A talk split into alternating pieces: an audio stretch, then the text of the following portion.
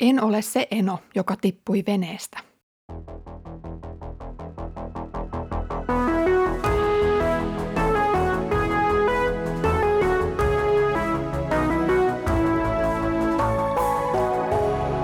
Kirjoitusten pauloissa.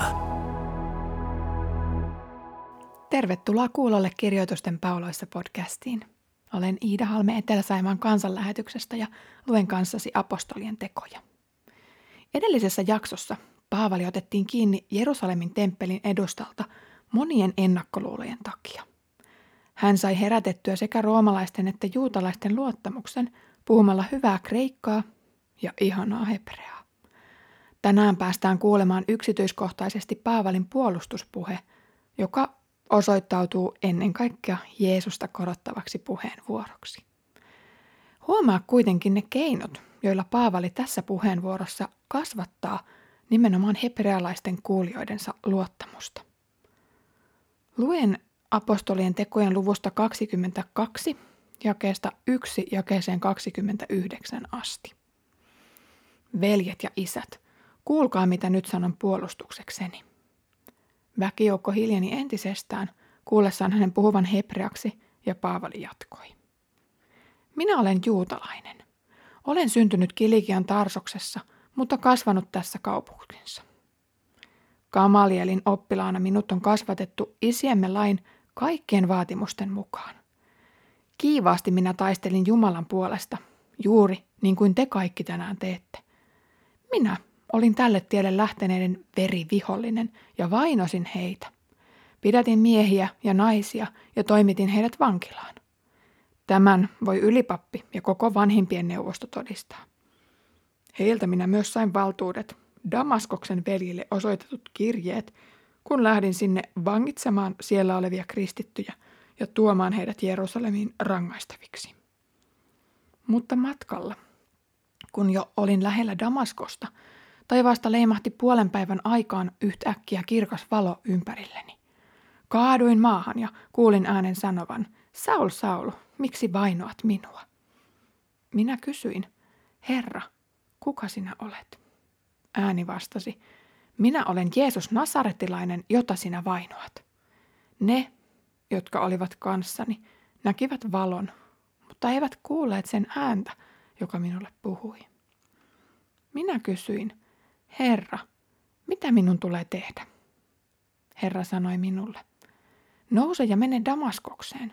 Siellä saat kuulla kaiken, mitä sinun tehtäväksesi on määrätty. Minä en nähnyt mitään, koska kirkas valo oli sokaissut minut, ja siksi matkatoverieni oli talutettava minua. Niin sitten saavuin Damaskokseen. Siellä oli Ananias, hurskas ja lakia noudattava mies, jota kaikki kaupungin juutalaiset pitivät arvossa. Hän tuli luokseni ja sanoi, Saul, veljeni, palautukoon näkösi.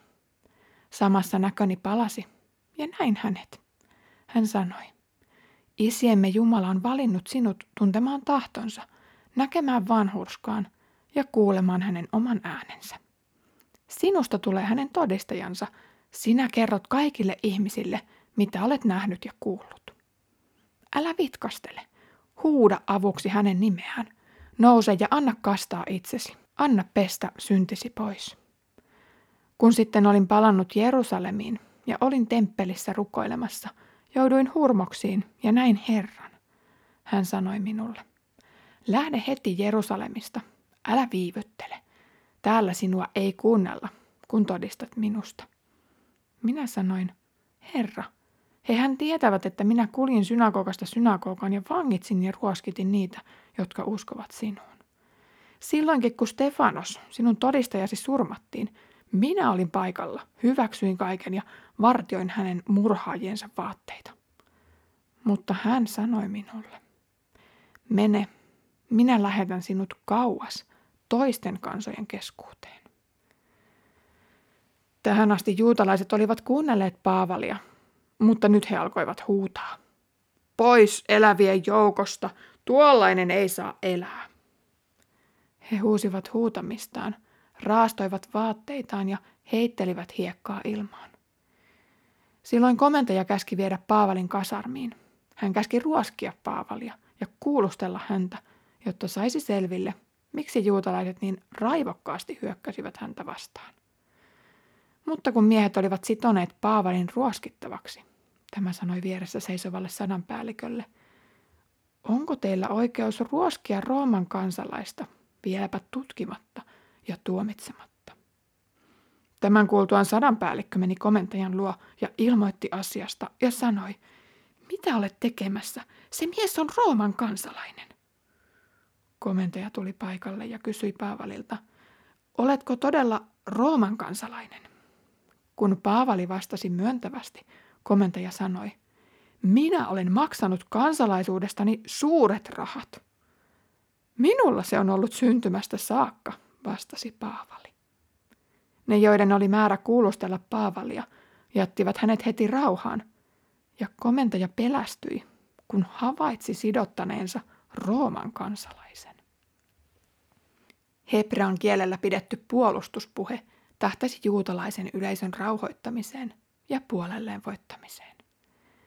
Paavali osoittaa puheessaan useassa kohdassa olevansa lähtökohtaisesti aivan samanlainen lain puolesta kiihkoilija kuin mitä nämä hänen syyttäjänsä ovat. Hän on syntyjään diasporajuutalainen, mutta saanut koulutuksensa erinomaisen fariseuksen opissa Jerusalemissa. Kukapa ei ottaisi tällaista juutalaista vastaan? Paavali lisäsi kuitenkin vielä pökköä pesään.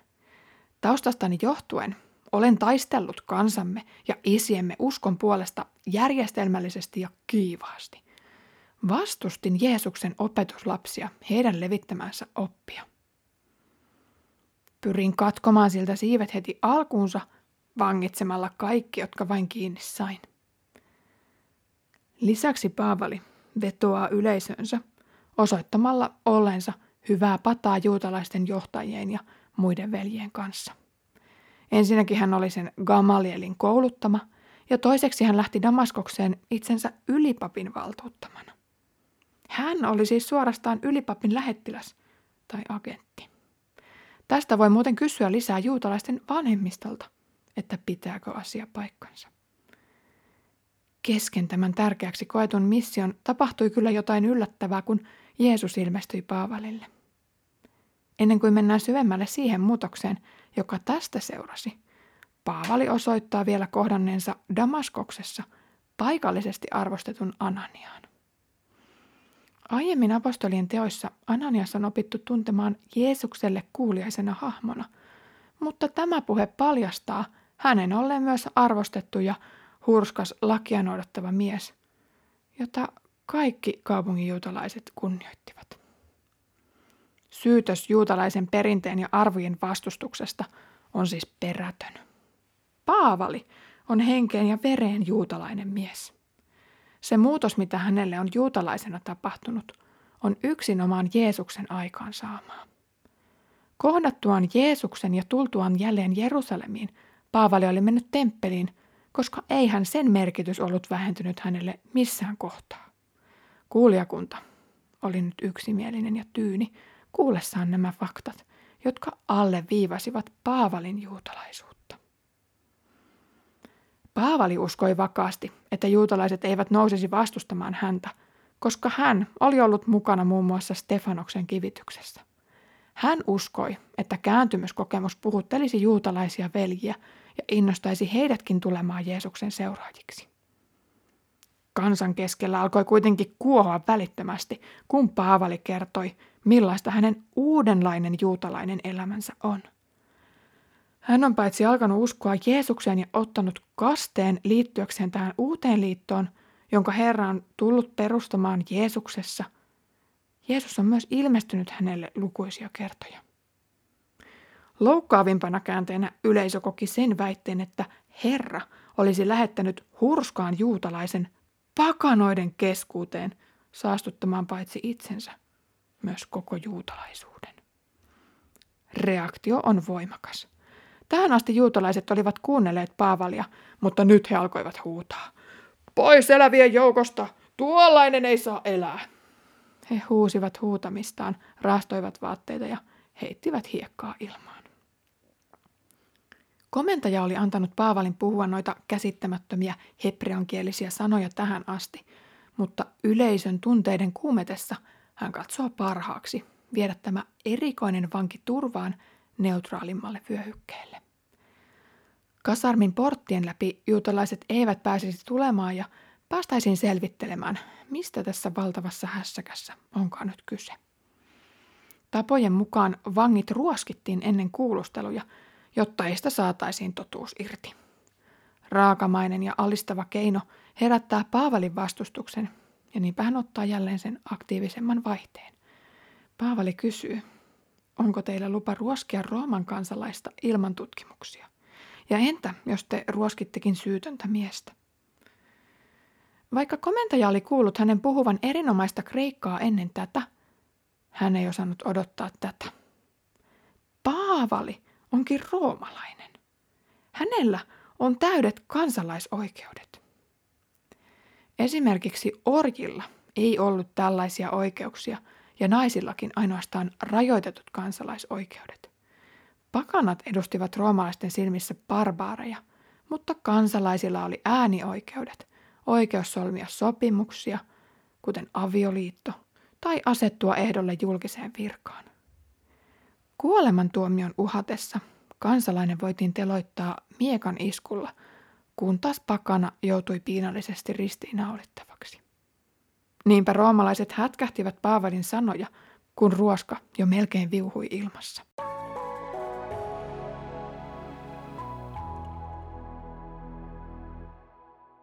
Komentaja kysyikin, oletko sinne roomalainen?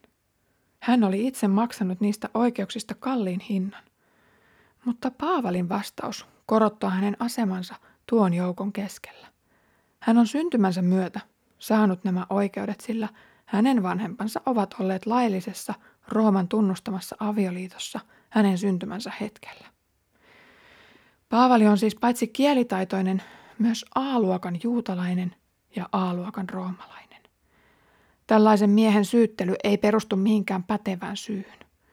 Ja kuitenkin ollaan ajaudettu kiperään tilanteeseen, jossa hän on. Valtaa pitävällä meinaa mennä sormi suuhun, kun hän pohtii, mikä olisi se laillinen peruste vangita ja tuomita tämä mies. Paavali sai hetken rauhan roomalaisessa kasarmissa ja komentajalla kädet jo tutisivat. Hän voisi itse joutua kiipeliin tästä tempusta. Otetaankin nyt aikalisä ja pohditaan, miten tulee edetä jatkossa. Lämmin kiitos, kun olet ollut tällä viikolla kuulolla kirjoitusten pauloissa podcastissa. Tänään jäädään viikonlopun viettoon hieman jännittyneissä tunnelmissa, kun komentaja pelästyi havaitessaan sidottaneensa Rooman kansalaisen. Ensi kerralla kerronta jatkuu suoraan tästä tilanteesta, kun roomalainen komentaja alkaa selvittämään, miksi juutalaiset olivat niin raivoissaan. Niitä odotellessa Herramme Jeesuksen Kristuksen armo, Isän Jumalan rakkaus ja Pyhän Hengen osallisuus olkoon meidän kaikkien kanssa.